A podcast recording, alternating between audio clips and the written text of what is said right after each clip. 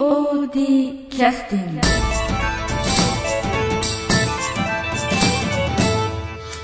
えー POD キャスティング、えー今日はあの東舞台総合研究所からお送りしております、えー代表の東さんです。よろしくお願いします。よろしくお願いいたします。えーっとですねあのまず東さんに今日お聞きしたいなと思ってたのははいはい。あの世界で一番美味しいインドカレーの作り方なんですけども。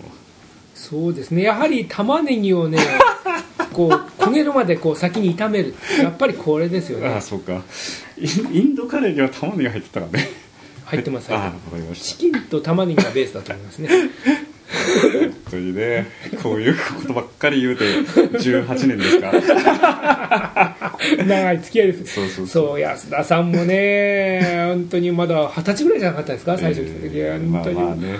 うんまあまあ年寄りの昔話はこれぐらいにしてあの今あの POD は、えーっと平成元年からでしたかね。そうですね、元年からスタートしてで前もあのいろんなあの人からちょっと例えばともみちゃんと話をしててあの竹穴ともみちゃんと話してても、まあ10代の頃に POD 来ましたみたいなね。あ そうですね。ね話してたりとかね。高校生でしたね彼そうそう女もそうそう。いうことを聞くとかなり長くやってるなと思うんですけど、うん。基本的にあの東さんの方で変わらないスタンスというか気をつけていることっていうのはちょっと真面目な話になりますけど何かありますかね？いや苦手ですね。どう表現していいのかな、いやいやふやふやっとした表現でも別に構わない僕自身あんまり考えてないような気がするんですけどね。ただやはりあのなんとかこう続けていくことによってね、うん。うんやはり先ほど言ったねあの高校生の時の子がまだ今、ねやってるって、うんうん。これことだけでもすごいことだなと、うんうんうんやはりそうなんていうかなこう続けていくなんていうかこうスタイルというかね、うん。そういったものをどう維持していくかっていうのはうん。それが重要じゃないかなと思うんですよね。そね。それ一つ一つの公演にはいろいろこだわりがあるかもしれませんけどね、うん。とにかくやっぱり続けていくことによっていろんな意味で勉強になりますしね。やっぱり成長するし、うん。それがやっぱり最終的にはいい形につながっていくんじゃないかなと。なるほど。それがやっぱり理想ですかね、ということを考えますとあの続けるコツというか、はいその辺は何かポリシーとか気をつけてることってありますかね？さらに深く入ってきますけど。いやそんなふうに聞かれてもね あまり考えてないのにどう答えるか まあそういう意味ではあんまりこだわらないっていうところですよね。そうですね。あんまり変にこうあるべきだとかね、うん。うん。そう考えるとやっぱりどうしても行き詰まってしまうと思うんですよね、うん。うん。あこういうのもあるかなと。うんうんそうそうそう。やはりその場そのやっぱりその時に集まった人たちのね、うん。あの感覚ってありますからありますからね。あこれはこれでいいのかなと、うん。うんあー今回失敗したな。まあいいわ。なんかそういうような感覚でいいんじゃないですかね、こうあるべきだってあるべき主義がやっぱりやっぱ継続をうんストップさせてしまうかなという気がしますよね、まあ、そう考えると、うん。あの昔から POD でいろんな公演やってますけど、はい。それぞれ入ってきた人にかなり合わせた公演になってますよね。そうですね。ねその辺もその辺、ん。なんていうかあの若い人をうまくその生かすというか結果的にそういうふうになっちゃってるんだけど、うん。あのそういう人たちが力を発揮できる場といいますかねね。好きなことができる場っていうかね、否定ほとんどしませんもんね。そうですね。まあまあするあまりにもちょっとねすあのバランスが崩れる場合は抑えることももしかしたらあるかもしれないけど、まあ、そういう意味では納得してなくてね今あのこのラジオを聞きながら文句言ってる人ももしかしたらいるかもしれないけど劇団員でね。でも基本的にはやりたいことは基本的にやってもらえるようにしていきたいなということでね、進めてますよね。そうですね。うん。ただやはりあのみんなの会費とね、うん。あのお客さんからの入場料で成り立ってる、うん。やっぱり、ね、団体ですからね、うん。やっぱり必要最低限のルールっていうのはあると思うんですようんうんね、いやその線を崩さないような形でね。はいはいはい。それだけはきちっとやっぱり皆さんこう認識していただいて、はいはい。その枠内でねはい。自分の好きなことをやると、なるほど。うん、本当に自分の好きなことだけやるっていう形になると、はいはい。本当にその辺までもこうあの犯してしまう可能性があるんでね、はいはい本当の基本というかうん。それだけはやっぱり外させないような形のね、うん。なんか、うん、形で進めてきた部分が結構あるんじゃないかなって気がしますよね。まああの、東さん、まあ、長い付き合いですけどね、うんあのまあ正直言いましてあのなんていうか威厳のない代表が珍しいですけどそうね。あのそういうスタンスっていうのはねあの逆にあの珍しいですよね。どうなのかわいやいからないあの要するにあの最終的にケツは取ってやるけどあのあとは好きにやっていいよっていうぐらいの感じじゃないとなかなかね今の話でも結果的に何かあった場合にはあのしっかりと対応するケースはあるけれどもまああのそうですね。最近で言うとジーコジャパン。個人に磨磨いてほしいな。っていいいところで借りましたけど。あれれれれということでちょっとあの柳沢点数入れろよ。まあねやっぱ頑張りましょうえっとそれではあの、えー、と休憩時間にちょっとそろそろ入りますので、はい。リクエスト曲なんですけど。そうですね、うん、曲名をよく知らないんですけども、ええ。あのアゲインの時のこう、ええ。何ですかあこうエンディングの曲ですかね。ちょっとあの曲があ結構好きだな。珍しく東さんがかっこよく見えた場面です。そうそうそうそう。そうそうたまにはかっこよく見せてよ。っ てまあまあ。かっこよく見えてたかどうかは分かりませそんけど。うそうまあ。嫁はんにはバカにされましたけど、まああのその時の曲ですね。えっ、と二重面相の館です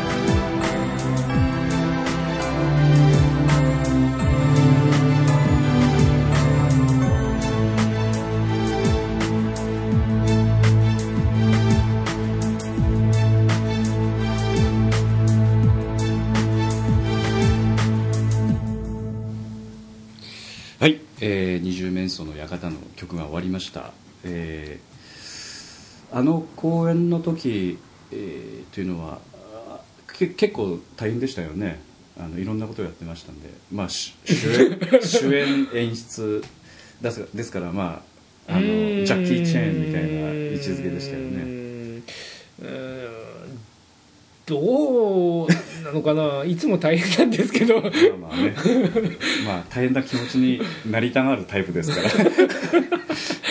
うーん。うん。まあし心配するのはまあ代表ですからね。うん。基本的にはね。まあ、そうですね。逆にやってる方が、うん。そういうことを考えなくていい部分があるかもしれないですね。逆に自分が何もし要するに何もって言ったら変ですけども、うん。表に出ないながらその辺を考えていかなきゃいけない立場の方がまあサポート逆,、側に立つとね、うん、逆に厳しいかもしれないですね、うもうやってることにおいてまあいいやと。自分である程度、んですね、うん、考える時間がっていうかあのあんまり悩まなくて済むというかね、うん。うん、余計なことを考えなくて済む分だけまだ楽なのかなうんという感じがしますけど、あのそ先ほどちょっとあの、ええ。このラジオの録音する前にあの県民劇場のね、え。えー、と公演の,、はいあのアルジャーノンの時の話を実はしてましたけど、はい。あの実際いろんな方々とあの接するちょっと珍しい企画だったんですけどそうですね。あの時あの東さんなりにこういろいろ学ばれたことっていうか影響を受けたことってのはどうでした、まあ、演出っていう立場でね、うん。仕事はされてましたけど、ただ思ったのはそうですね。やっぱりでも楽しかったっていうのはやっぱり、いや。うん。うん。いやいろいろありましたけどうん。今あった感じだったよ。いかんな最近発声練習してないしな。もうそろそろクビですかね、そうクビです。もうクビだと思います。あのやはり今から考えると本当に楽しい機会だったなとは改めて思いますよね、うん。あのいろんな人来てくださいましたからね。そうですね。ん。こちらの無理って土俵を作らさせていただいてね。そうですその中にね皆さん入ってきていただいてこちらの段取りで全てさせていただいてそう。そうですからね。えらいわがままを 聞いていただいたっていう状況だったんでね。本当にそれも他の劇団の方々の中でも本当にその劇団を背負って立つようなねそうですね。名優の方々と一緒に、あの舞台作らさせていただいたっていうのはすごい多分うちのメンバーの中でもそういう部分ではすごく勉強になったんじゃないかなと思いますよね、この前あの森山君が、あの録音あの、ええ。ラジオの録音してくれた時に、あのすごく思い出に残る結構プレッシャーのかかったことがあ の森山君がそういうふうに言ってましたんで、ね、そうですね。一番でもプレッシャーかかったここ言ってるのかな？四谷柳君一番プレッシャーかかってたような気がしますけどね、ねあのセリフがないあの文芸座のね、うん。そうそうあのやおや役者の4人の役者の皆さんに来ていただいてあのセリフしゃべほとんどないんだけど、うん。存在存在感というかね、うん。すごかったですよね。そう。日本対ブラジルみたいな言っちゃう消しといてこれ。いやこれはね消さないことが前提だったのでいや。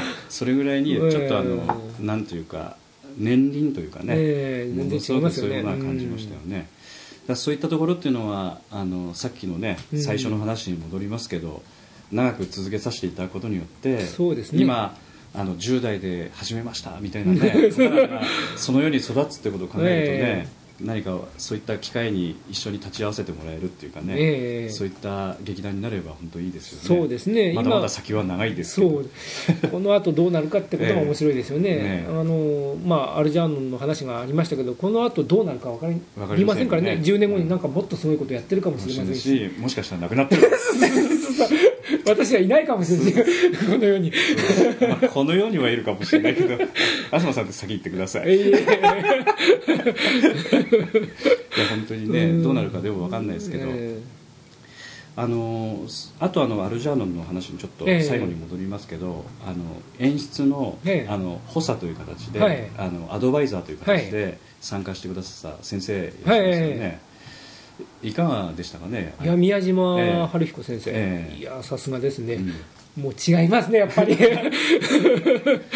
そうですよね、うんやはり得るものが大きかったなっていうことですよね、やはりプロは違うなと。う。ん。やはり、まあ、プロの中でもやはり、やっぱりいろんな経験積んできておられるというね、本当にただプロやってるってじゃなくて、こういうアマチュアの人たちを育てることもやっておられますしもっと大きなこともやっておられますし、いろんなことをやって、ケースバイケースでいろんなアドバイスの仕方っていうのをね、うん。すごく心得られてて、うん。知識もありますから、それをどう使えばいいかっていうのは、うん。すごく分かっておられる方で、すごくプラスになりましたよね。あのなんか聞いたところによると結構怖い先生だっていうあそうなんだ。そうなんです。よ全然そんなあの人がこう演出されあてー。やると本当に厳しいらしいんですけどあくまでもこうアドバイザーって形で来られたもんであー本当に優しくて。あえー、そんな優しいのって、あ ねえ。うん、びっくりされてましたよね。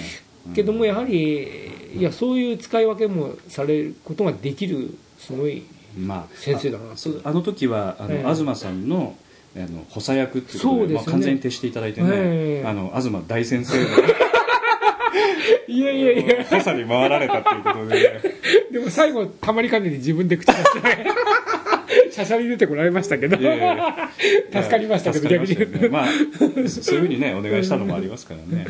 実際ね。まあ収集つかなくなり いやいやいや。